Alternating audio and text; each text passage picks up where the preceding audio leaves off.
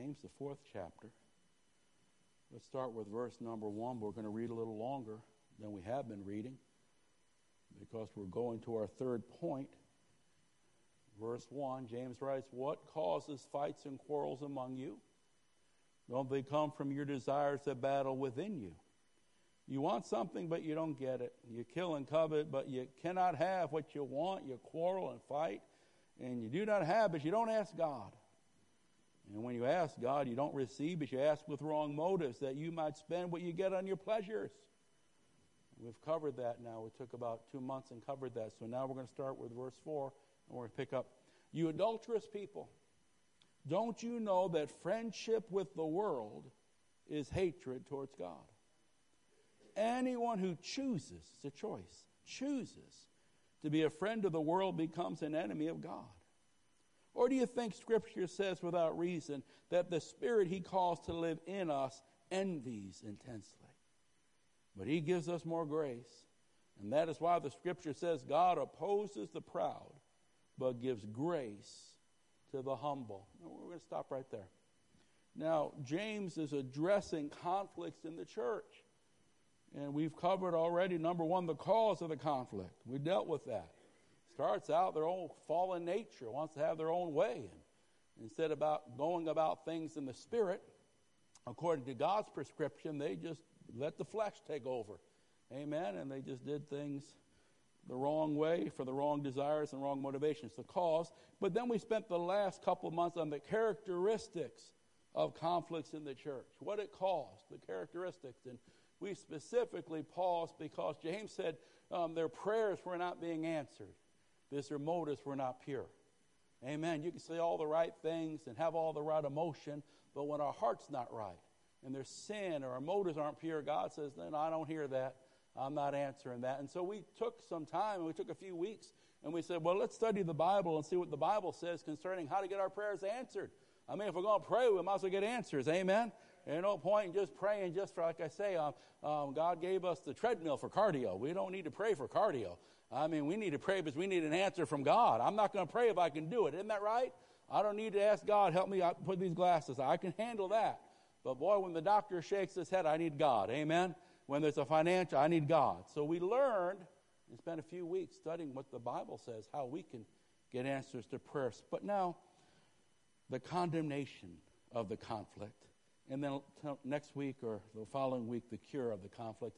But Roman numeral 2, the condemnation of the conflict. And that's really what we see there in verse 4 as we began reading, where, where James is going to use kind of a, a shocking statement to get their attention. And we're, we're going to, he says, You adulterous people, don't you know that friendship with the world is hatred towards God? And again, the, the, com, the, the condemnation of the conflict, it's a strong wording to get their attention. And we're going to start out by just looking at three words, three words that come from verse 4. I want to look at the word adulteress. We're going to look at the word friendship and then we'll look at the word world. Now, this is under um, the condemnation of conflict in the church, and that, that would be a couple slides over.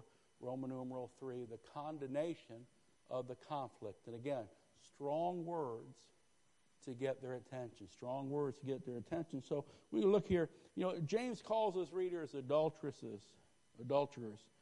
And that would have been um, would have been strong, but certainly not as shocking as um, it would be to us. Amen. There was much more common language in those days than, but we, we wouldn't use that. We would shock. The Jewish background understood the metaphor of marriage to depict the relationship of God and Israel. They understood that. Again, we look at that and we say, that's strong language. And it was meant to get their attention, but it was near, not nearly as strong in that day and age. They used that word because the relationship between God and his people is always pictured as a marriage, as a husband and a bride. And again, so again, this, um, this wording is intended to jar the readers and awaken them to their true spiritual condition because, again, marriage is a picture of our relationship with the Lord. So again, they were unfaithful to that. Let's look at a couple scriptures just to give us an example. Isaiah 54 and 5, Isaiah 54 and, and 5. We see, for your maker is your, your husband. And that's one of the ways that God would, would communicate. Guys, I'm your husband. For your maker is your husband. The Lord Almighty is his name. The Holy One of Israel is your Redeemer. He is called the God of all the earth. So again, we see in the Old Testament, they would use this language often. And God says here that, you know, your maker, I'm your husband. I'm your protector. I'm your provider. I'm the one that surrounds you. I'm the one that watches over you. I'm the one that lifts you up and exalts you. And he says, That's me. Um, another example, we can go to Jeremiah 3 and 20. Jeremiah 3 and 20, just another example of how the Old Testament would often use this metaphor of marriage. But like a woman unfaithful to her husband, so you've been unfaithful to me, O house of Israel, declares the Lord. And again, when they became unfaithful to the covenant, God said, You're, you're like an unfaithful spouse. That's what God. That's how God, um, you know, mentions it. But now, if we go to the New Testament, look at Matthew 12 in verse 39, and we're going to see that even Jesus uses similar lingo.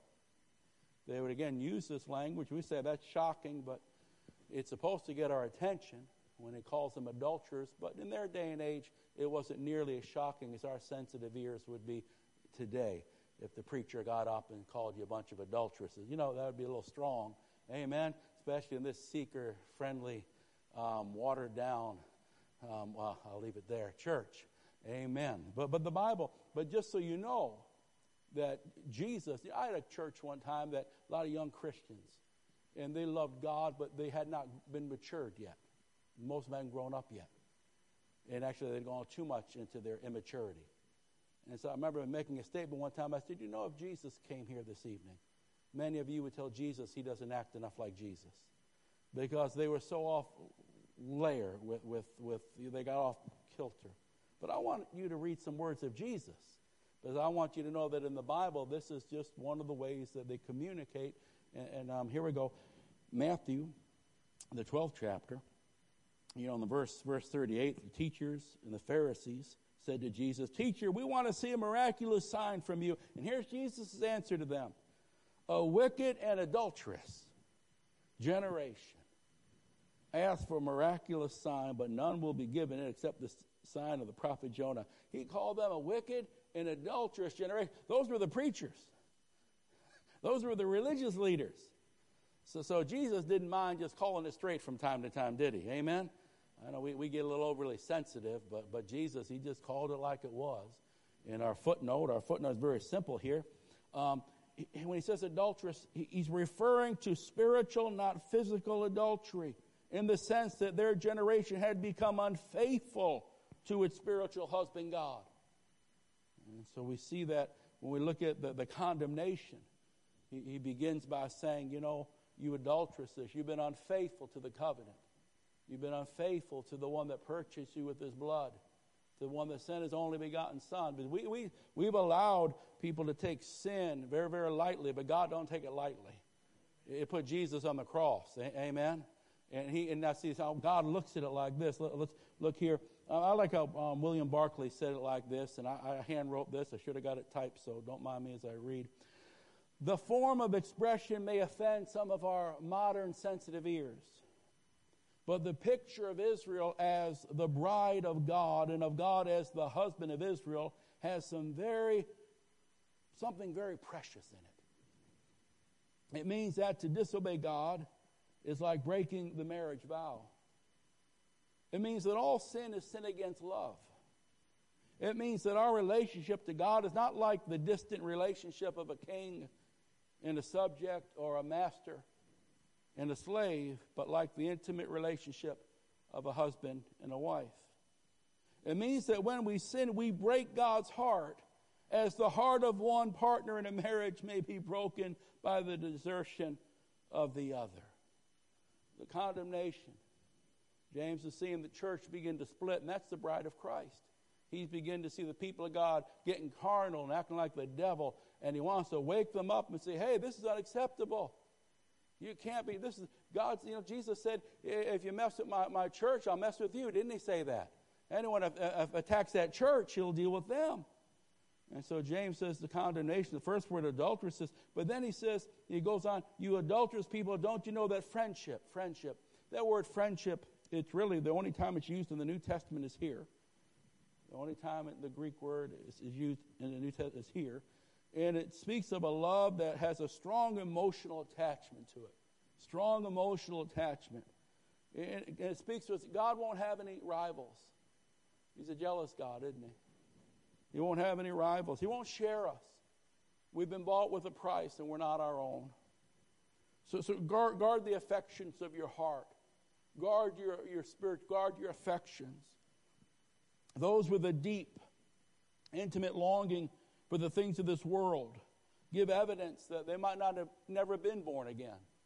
They might never have, because your nature, eh, and nature determines appetite. And if your appetite is for things of the world, it might just show you've never been born again. But that born again man doesn't want that slop. Amen? He has a hunger for the things of God. Remember, your desires tell a lot about your nature, reveal a lot about your nature. And then he goes down to the word world. So we got word number one was adulteresses. He's speaking about very simply those who are spiritually unfaithful. He's saying if, when you're acting like this towards the brethren, you're being unfaithful to the one that purchased all of you. Amen? And so he says to wake them up. He says that we, we, we, we wink at sin in this generation. You know, some preacher can leave his wife, hook up with someone 20 years younger, and good Lord, half the church follow the joker. My Lord, it's anathema. Uh, let them, let them to deal with the judgment of God. Stay away from that trash. But we, we've raised up a generation don't know enough about their Bible that anyone, you know, oh Lord. Come on, say amen to that. Amen. You say ouch, say what you want, but I'm just telling you, junk is junk, and God calls it as it is, and we, we, we we start calling things like God calls them. Amen. Amen. Hallelujah. So adulterous, friendship. Talk about that emotional attachment. But now world, world. What's, what about this, this? Don't you know that friendship with the world, hatred towards God, anyone who chooses to be a friend of the world becomes an enemy of God. Now, this word world, we know it's not the world of creation. It's, it's the world system. It's, um, it, it's the, the people, society without God. It's the spirit that rebels and is alienated from God. The, the world is that system, that mindset, that worldview, the, um, the value system that is anti the Word of God, anti Christ, anti the will of God. It's the system of thought and practice where it's man centered, not God centered, controlled by the enemy, opposed by God in this world, this world. The value system that is not the value system of the Bible and of the Lord. The, the moral um, lifestyle that is not the lifestyle uh, uh, uh, of the world. Let, let, me read you what um, one, one professor writes, the expositors. James is thinking especially of the pleasures that lure men's hearts from God. By its very nature, then, friendship with the world, with that system that is anti God, that crucified Christ, that rejected the Messiah, that doesn't love the Word of God, friendship with that spirit and that attitude is hatred towards God. To have a warm, familiar attitude towards this evil world is to be on good terms with God's enemy. It is to adopt the world's set of values and want what the world wants instead of choosing according to the divine standard. Hence, the person who deliberately chooses to be a friend of this world by that choice becomes an enemy of God. That's what, the, that's what he's teaching. He's trying to wake them up. He's trying to say, no, you, you can't. You know, um, I was reading some, slimming, skimming through something yesterday. One of the old, um, one of the old Jewish theologians, but he's an excellent man on the prophets. And he said one, of the things that the prophets majored in um, confrontation and interference. They're always interfering with the people that were going astray. They're always interfering with a religious system that was backsliding. That's why they always get out of our way, prophets. Stop talking because they got in the way. And one of the biggest things that the prophet's job was, he was to end segregation in the religion of the people.